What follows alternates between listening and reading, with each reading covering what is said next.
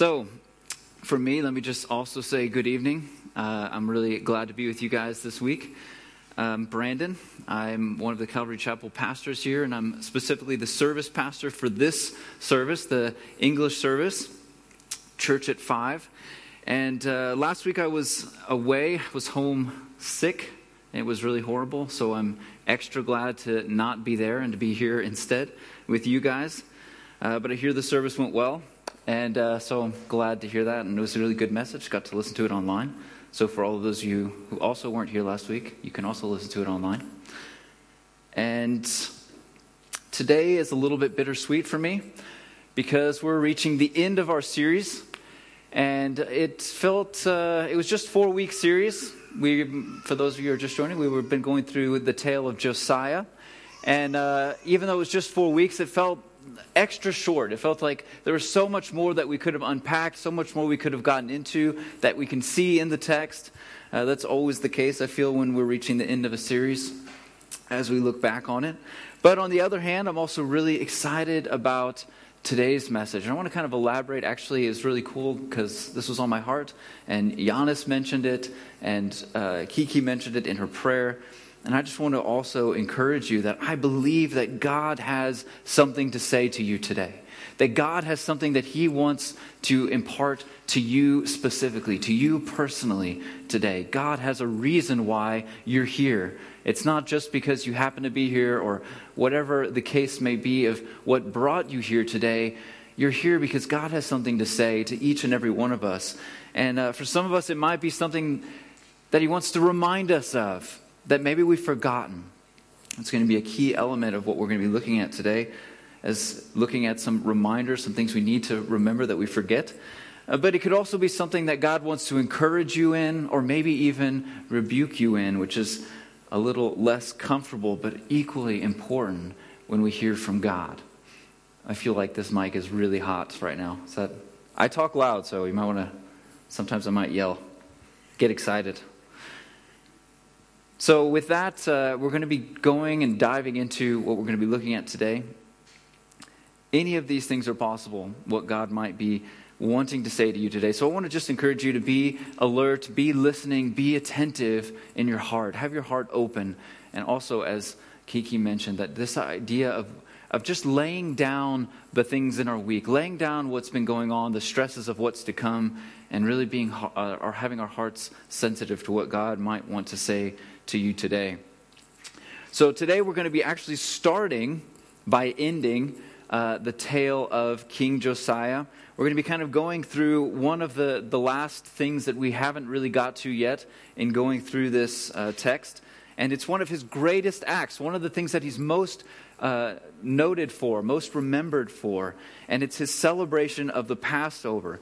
And that was important because it was years and years that the people had kind of forgotten about Passover. They'd forgotten about the importance of it, they had not been practicing it, and he brings it back in kind of a big way.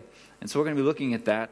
And that will be kind of our conclusion of Josiah's story because we already kind of covered his death when we looked at like an overview of his life in the first week. You can also listen to that online. And then we're going to kind of conclude uh, the sermon today with a recap of all the key elements of what we looked at and kind of answer the question of what's the point? What is the point of all of this? Why Josiah? Why? What can we gather from this series? Why did we take time to go through it, to evaluate it? And ultimately, what can we conclude from this time, our time in this series, for our lives today.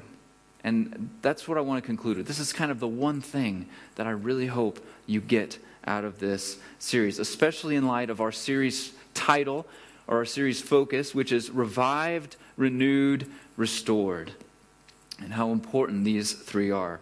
And so that will be our close, and then we'll actually close the message and we'll conclude the series and also end the month if you will, with communion together. And that's how we're going to end the service today. And that's also something I'm really looking forward to.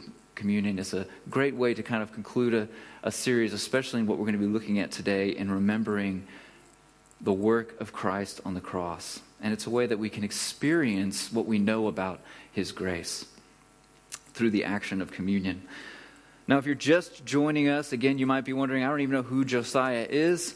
Um, he's not one of the more renowned or well known characters found in the Bible, and his, uh, his story isn't given its own book like other, uh, some of the other characters in the Bible. And though he is given a pretty good sized portion amongst the kings, and Josiah was actually one of the final kings of Judah before the exile into Babylon. Uh, which just which happened actually just 22 years after he had died in 609 BC, and so he's kind of a, a significant character in the story of, of the kings of Israel and Judah. But uh, he, if you read through First and Second Kings, or if you read through Chronicles, First and Second Chronicles, he might just kind of blend in. He might just be another king and his actions, and okay, next king. Uh, but there's actually a lot in this that I think we can overlook. And I find it unfortunate that we can so easily overlook these seemingly unimportant characters in the Bible that actually have a lot to tell us. His entire tale, if you want to read it when you go home tonight before you go to bed, is found in 2nd Chronicles 34 and 35, as well as 2nd Kings 22 and 23. And so you can read through the whole story. That's there's two, it's the same story and the same accounting, but with different emphasis. Uh, we've been mostly looking at Chronicles, uh, but we've been kind of going back and forth between the two. Um, and again, as I said, it's a story we can easily look past, but I do encourage you to read through it in its entirety at some point. And the title of today's message is the third of our three re's, if you will. Uh, restored is what we're going to be focusing on today. Before we get into that, though, let me just also pray. I want to surrender this message to the Lord. Father, we thank you so much for your word, for these stories that happened so long ago, so distant from who we are today, and in such different cultures, and yet there's so much relatability, so many things, Father, that we can pull out and see how they apply even to our lives today. So many images that we can see of you and of your work and of Christ's work. Lord, open our eyes to see clearly, to know clearly, Father, what you want to say to us in this day and age from this text that was written so long ago and yet is so relevant to our lives today. I pray this, Lord, in Jesus' name, and may every word I speak be your truth. Amen. So, restored. I did this with the first one, uh, revived, and so I want to do this as well because I think it really actually helps us to unpack what we're going to be looking at in the two sections of our message. Uh, I want to define it, and there's two uh, definitions that are given. So one is being or bring to bring back or reestablish. So a previous right, practice, or situation. And that's what we're really going to see in the text today. When we kind of just conclude his story, we're going to go fairly quickly through it. But uh, Josiah restored a practice that had been forgotten. He restored something that had been lost the Passover. But another definition is to return someone or something, but we'll emphasize on someone, to a former condition, place, or position. And that we're going to see at the end with Jesus Christ, who ultimately brings us to restoration through our lives and ultimately into eternity, bringing us back to what we were meant to be from the beginning of creation. He restores us fully and completely. So, what did Josiah restore? Practically, the Passover, the action, the festival of Passover. And like I said, we're going to skim through the story, and we're going to be focusing in Second Chronicles 35. Uh, it's a very detailed story, and it is worth looking at, but uh, it's quite long and it really lists everything out in detail, which I would love to unpack, but I think it's important that we stay to our focus today and what I believe that God wants us to stay focused on. Before we get to the actual beginning of that and the action of them starting to this Passover feast, I want to read 2 uh, Kings 23 21 to tie us in with what we talked about and what we looked at last week. So in 2 Kings 23 21, the king gave this order to all the people Celebrate the Passover to the Lord your God, as it is written in this book of the covenant. So here's where he declares it. He makes the decision hey, we're going to celebrate Passover, but he gives the reason why. Why? Because it says it in God's word, because God word, God's word tells us this is what we should do, that this is important to celebrate. And this the focus of last week was renewal.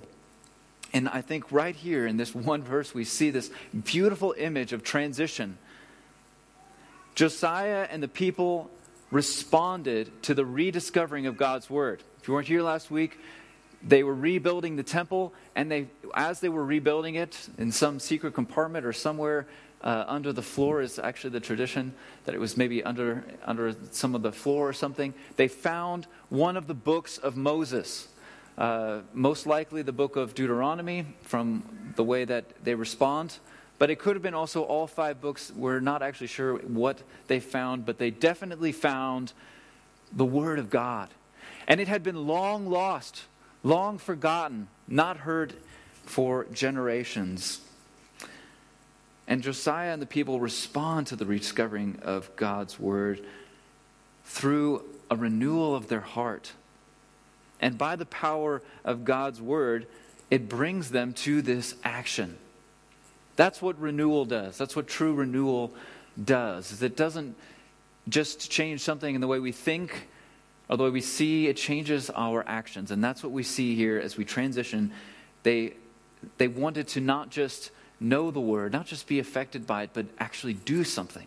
And so they see that they needed to celebrate Passover. And so Josiah declares it. So Second Chronicles 35, verse 1 Josiah celebrated the Passover to the Lord in Jerusalem, and the Passover lamb was slaughtered on the 14th day of the first month. Now, the emphasis that I'd like to point out on that is that it tells us when they did it. And that's because that's what it says. In the book of Numbers, it says when, and in Deuteronomy, it says when they were supposed to celebrate the Passover. And so they're not just kind of kind of obeying what the Word of God says. They're trying to obey it exactly as He commanded it to happen and when He exactly commanded it to happen. And from here, all the details are laid out from who was to do what and uh, who was supposed to be slaughtering, and it's, it's a lot of details. You can read through it. The point is, is that they're keeping closely to God's commands. So, this is an act of obedience to the Lord in the rediscovering word. It's a sign that they've been renewed. But it's also a sign of trust. Because this had been forgotten, this had been kind of pushed to the wayside, and the culture had kind of transformed up to this point. And yet, they trust that God's word must be true, and we want to obey it as closely as we can. What he says must be good. And so then the Passover service arrangement uh, kind of takes shape, and uh, it's quite a, it must have been quite a spectacle. Uh, it had a lot going on. So there were priests and Levites that were kind of lined up, and they were preparing all of the sacrifices. And there were tens of thousands of animals, tens of thousands. They were sprinkling the blood on the altar as a sign, as a representation of the sacrifice that needed to be made to cover sins and remembering what God had done long ago in Egypt. They cooked and served the meat and gave it to the people. There was music playing. So if you can just kind of, I don't know, I can really kind of picture this scene. It must have just been massive. This was the entire city of Jerusalem. All of the surrounding tribes had come in uh, to celebrate with them. It was packed full. And it says in all of this, they did as it is written in the book of Moses. Again, keeping closely to what God's intentions were. It must have been something to see. So I want us to kind of grasp that for a moment. In fact, it was one of the greatest Passovers ever celebrated. In 2 Chronicles 35 18, it tells us the Passover had not been observed like this in Israel since the days of the prophet Samuel. And none of the kings of Israel had ever celebrated such a Passover as did Josiah with the priests, the Levites, and all Judah and Israel who were there with the people of Jerusalem. So it was quite a massive celebration. And it's interesting that his was the greatest, especially looking back at what we've looked through in this series and where he came from and that he came from a family that had done evil and there was generations that had fallen away from the Lord and yet he did the greatest of the Passovers. Solomon had way more money and yet Josiah's was the greatest. And the greatness of it was not found only in the number of the sacrifices, but I believe in the uniting of the people.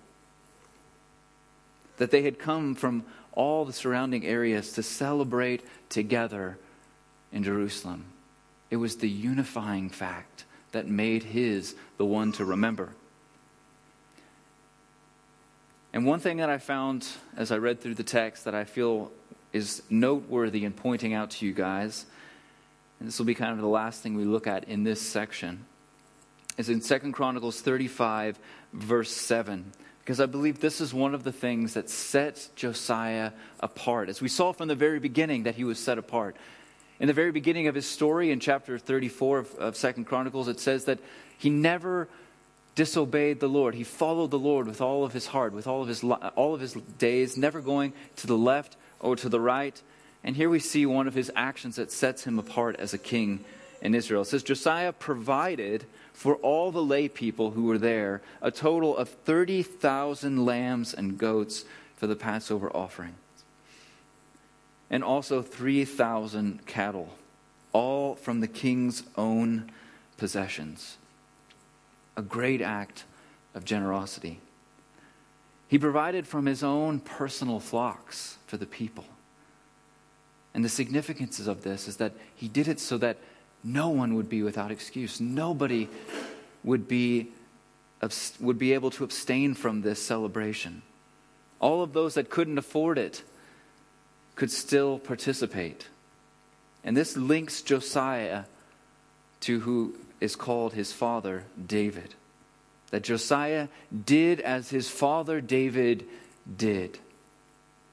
Of all the kings, we only see such generosity. We see, it, we see generosity with David, we see it with Solomon, but never like we do here with Josiah. Another thing that makes Josiah stand out amongst the kings. So Josiah makes the feast accessible to everybody. And what do we see immediately in that? We see an image of Christ. We know that Jesus died for our sins. He made a way for all those that believe. It Doesn't matter your background, it doesn't matter the status of your bank account, it doesn't matter your education, it doesn't matter who you know or who you don't know. The way is for all, is free for all. And Josiah paints this picture and from his own out of his own expense making sure that all the people can participate in Passover. And Josiah's act becomes even more significant in the next verse. In verse 8, it says, Then his officials also contributed voluntarily to the people. Josiah didn't need to provide from his own flocks. He didn't need to do this for all the people, but he did. And this spread this spread to his officials, it spread to those that saw what he had done. And I believe that this is just something we need to take a moment to note. It's a solemn reminder of the power and influence of generosity. And that generosity is something that we should seek to live out in our lives. And that this is an image of Christ. This is an image of Christ's love for the world. To show generosity, to be reminded that everything that we have is by the grace of God Nothing we own is of our own power, our own account. It all comes from the Lord. And so we should seek to follow Josiah's example, follow Christ's example in a generous spirit. And hopefully, as we do, others around us, whether believers or not, would take on also a life governed by a generous spirit as they see the generosity in our own hearts and lives, and especially in our actions, in the way that we actually live out our generosity. So Josiah restored this practice of the celebration of Passover to the people. He brought everyone in, made sure that everybody could be involved.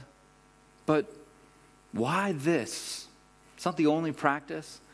If you read through the old the first five books of the Bible, there are many customs, many things to celebrate, many things to remember.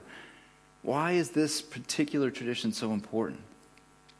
That Josiah would be remembered for having the largest collective celebration of Passover out of all the kings. Why, why, did, why this? And it, it, devotes a whole chapter, almost all of chapter 35 is devoted to this celebration. Why is this so important? And I believe it's important. It was important for them then, and it's important for us today because the Passover, at its very core, is the remembrance that salvation is found only in the Lord. It's the remembrance that salvation is only found in the Lord, something we all too quickly and too easily forget.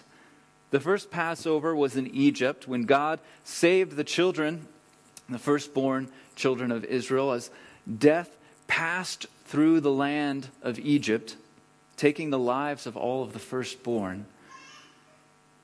But when he came to the houses of the Israelites, they had put blood around the doorposts and because they were covered by the blood, death passed over. Thus, Passover. I know I just rocked somebody's world. That's why it's called Passover. But that's important. And it was important for them to remember it, but they had forgotten that it was God that saved the people of Israel. It was God that brought them out of Egypt. It was God that freed them, not Moses, not, definitely not the people themselves. It certainly wasn't Pharaoh's compassion, it was the Lord that had saved them. And Passover for us today points ultimately to what was to come the finished work of God's plan for salvation through Jesus Christ. Jesus, through Passover, through this very festival, established what we celebrate today and what we will celebrate today in this service as communion. In Luke 22 14 through 18. And when the hour came, he reclined at table, and the apostles with him. And he said to them, Jesus said to them, I have earnestly desired to eat this Passover with you before I suffer. For I tell you, I will not eat it until it is fulfilled in the kingdom of God. Jesus earnestly desired to have this, to share this final Passover with his apostles, knowing that it marked the beginning of the fulfillment of what had been promised, a promise seen in the image of Passover for thousands of years. For thousands of years, they had been celebrating Passover. But the point of it all was that salvation is from the Lord. Salvation is from the Lord. And Jesus was excited. He was earnestly desired to share in that particular Passover, knowing it brought in, it ushered in the new covenant of what was about to take place.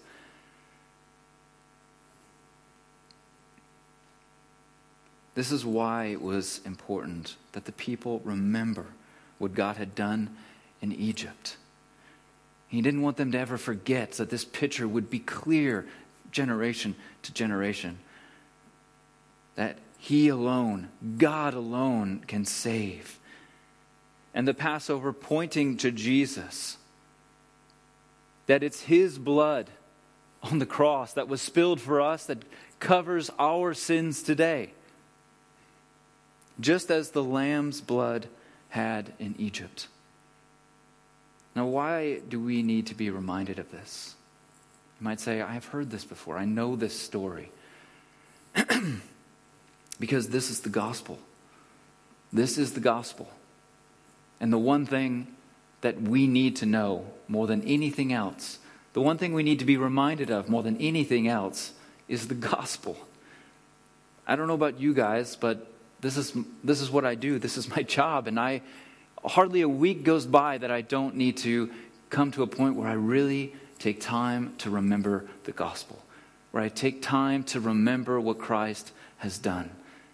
It's so easy for us to let it slip away, let it be something that we feel we just know, and forget the importance of it.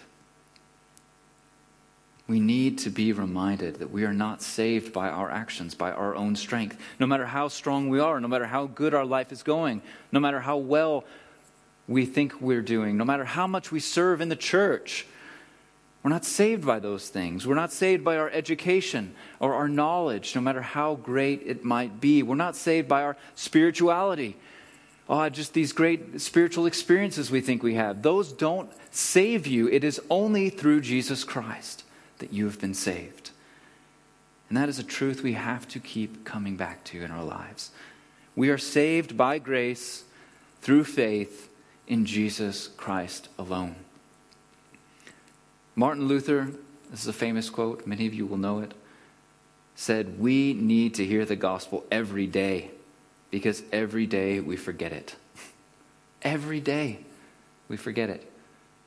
You may think you don't forget it, but it so easily slips to the back of your mind when in reality it should be the forefront of everything that we do. When we live out the gospel, when the gospel becomes the key truth of our existence, it affects and molds and changes everything else in our lives. And that's what we want to focus on in the rest of our time really asking as i said at the beginning the question what's the point? What do we what's the one thing that we really want to get out of this? What is what do we want to remember through this series? We looked at revived renewed and today restored. And i want to show how these point to our salvation from the lord. So in this next section we'll break down these three words and how we can see the image of Christ and our own salvation today that's laid into the very framework and fabric of Josiah's story so long ago. So let's go back to revived. Where did the revival begin for Josiah? Where did it begin? Well, we looked at it says that he began to seek the God of his father David. So there's a moment where he made a choice. He decided to choose to seek the Lord. But what I want to point out in with revived is why? Why did he seek the Lord? Where did this come from? I'll remind you, and for those of you who weren't here, Josiah's father did evil in the sight of the Lord. His grandfather had sacrificed his own sons in fire to idols. They had not only done evil, but they had led the entire people of Israel and the people of Judah away from the Lord and built idols in all of the high places, built idols in the very temple of God to other gods. The culture had been had shifted, had changed, so that idol worship was commonplace. So, where did this come from? He didn't get it from his dad, he didn't get it from his grandfather, he didn't get it from the culture. Where did this come from?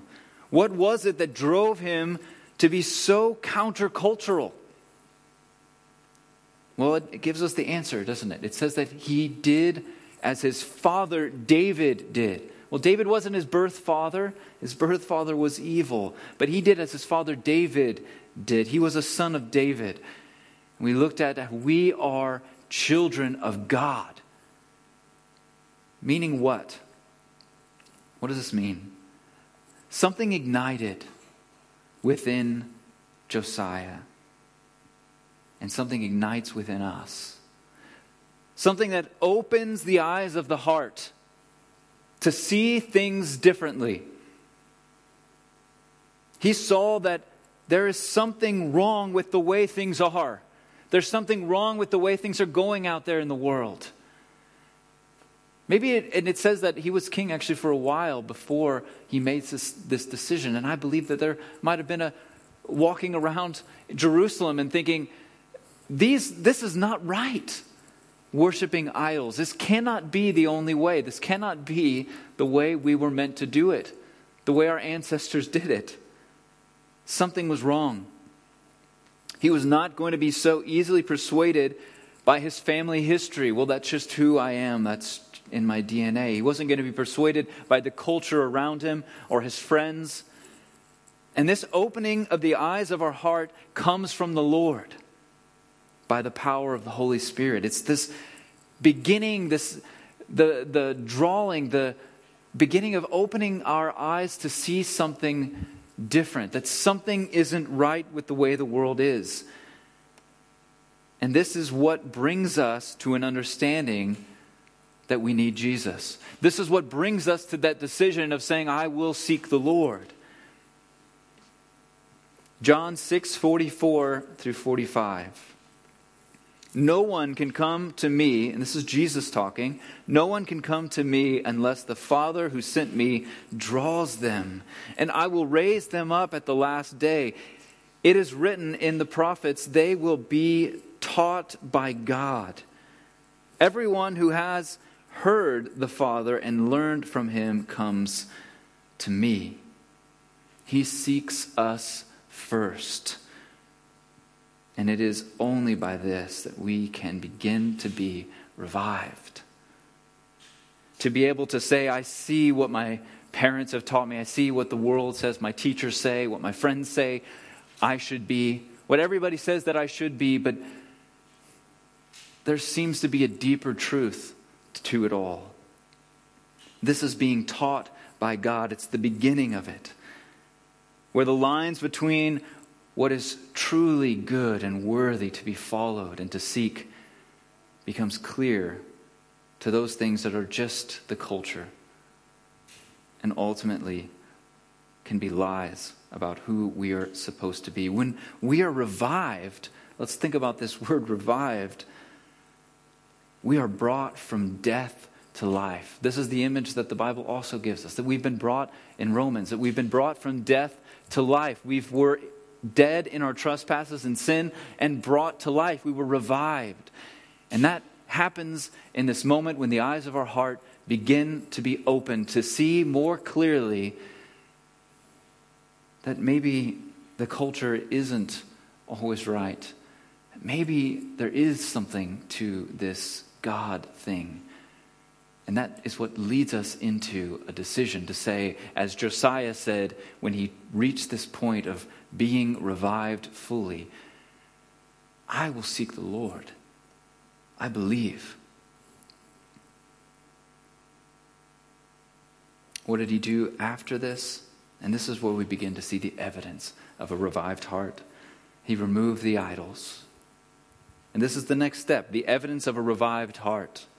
To say that I will not only seek the Lord, so we feel this drawing, we feel this, something's pulling us in. We come to this point, we make a decision and say, I believe, I see that God is the way. I want to seek Him. And the next step is, so I don't want anything to take the place of God in my heart. I don't want anything to be risen to a place of importance that is above Him in my life.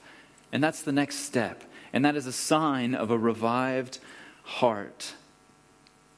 And this is what brings us to renewal. Renewed. Where then does renewal truly begin to take hold? Last week we saw how they rebuilt the temple, they found the Word of God, they read it, and as they read it, as they rediscovered God's Word, something happened. They began to change. The heart of Josiah had been revived, and now it's been awakened as God begins to restore his heart and restore his people through the power and the authority of God's written word. This is what brings true and lasting renewal. King Josiah, upon hearing the word first, it says that he ripped his clothes, fell to his knees in repentance, because that's what the word of God does. That's what renewal does. It brings us first to this place of saying, I know where my faults are, of seeing the sins in our own lives, seeing our failures. Because it's only in that that we then see our need and our satisfaction and our hope in Jesus Christ as our Savior. Then they renewed the covenant with God, so we see more renewal. But we don't renew our covenant with the Lord anymore. Our covenant is renewed through Jesus Christ and it is renewed once and for all. There doesn't need to be regular sacrifices anymore. The covenant has been renewed between us and God. And we are being renewed through Him. Now, of course, our renewal is a process because we battle against the flesh, the desires of our flesh. But with Christ, I want to be very clear. When we belong to Christ, we cannot lose.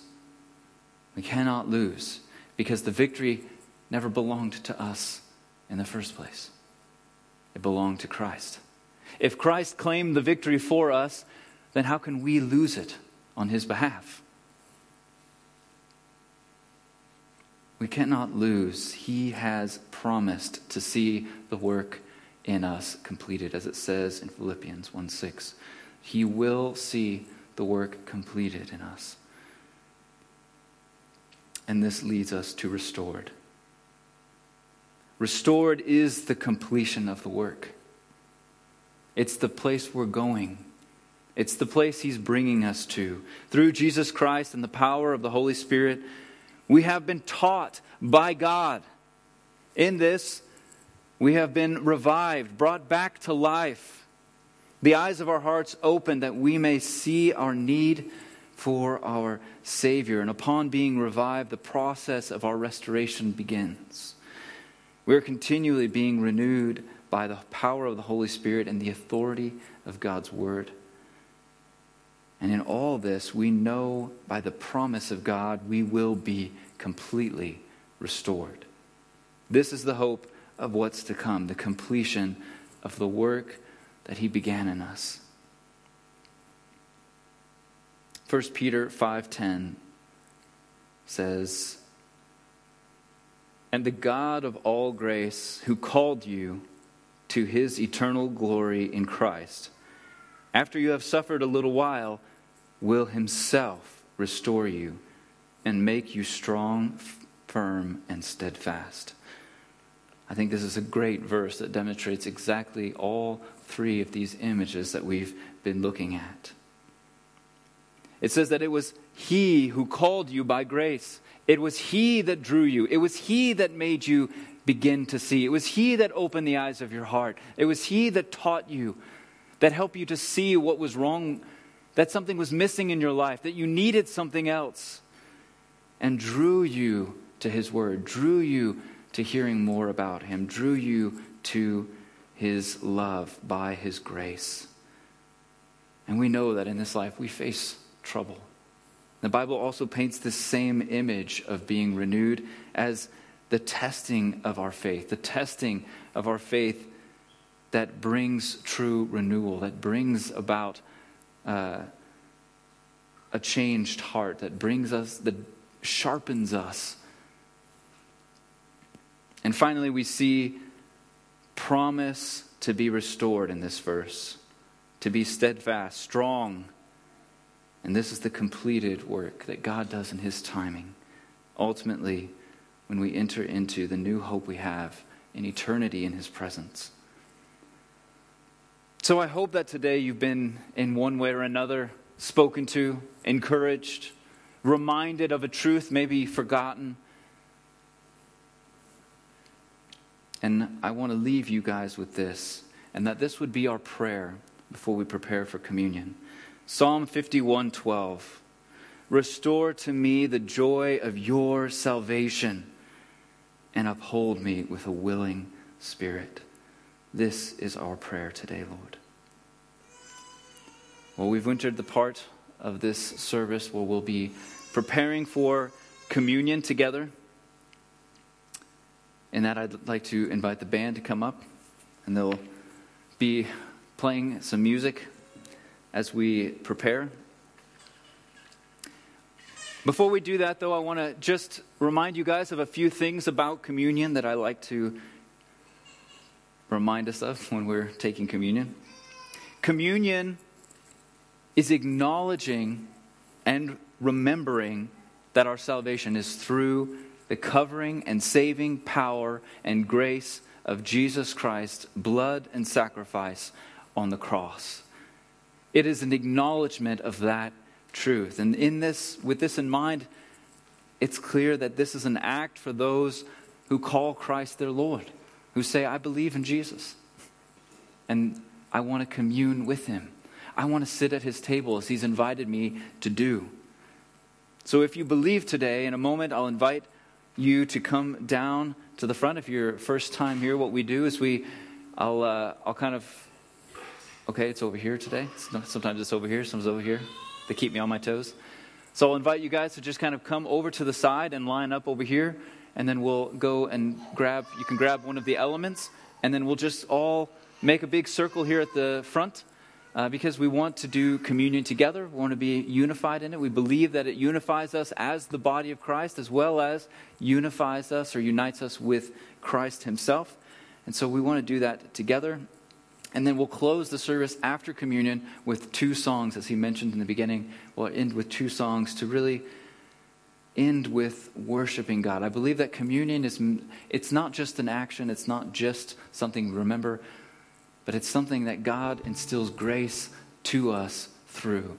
And what I mean by that is we can understand all of these truths about what we talked about today uh, that we've been saved by grace, that we, be- we believe on Christ, and we believe that the blood that He shed, that His body broken for us, covers our sins. But communion is, is an action on that truth. And I believe that any time we act on a truth we know, we begin to experience our doctrine. We begin to experience God's presence and grace in a new way. It's the same thing as I can know that worshiping God is good, but when I actually take time to come together with others and sing God's praises, there's a power in that. There's a pouring out of His grace in that. And communion is one of these things, one of the sacraments where we can experience what we understand about God's truth through this physical action of communion. So we'll do that in just a moment. Uh, before we do, I always like to give just a brief time, two, three minutes of quiet. Uh, the band will play something quietly in the background. And I want to encourage you to just take time. If you have something in your heart, if you have an idol, something maybe that you feel maybe has come to a place too high in your heart, something that you want to repent of, something you want to surrender to the Lord. Maybe it's just a stress in your life that we can come to communion laying all those things down at the cross first. This isn't about forgiveness. You've been forgiven because of what Christ already did. This isn't about earning anything. This isn't about making yourself right before God. You are the righteousness of God in Christ, the Bible says. That's already done. This is about recognizing our need for Him. Saying, God, these are the things I'm struggling with. These are the things that I feel too heavy to carry right now, and I want to lay them down at the cross before I come and sit at your table today. So I want to give you guys two, two minutes to take a moment and pray to the Lord for those things. And then I'll invite you guys to come up to the front.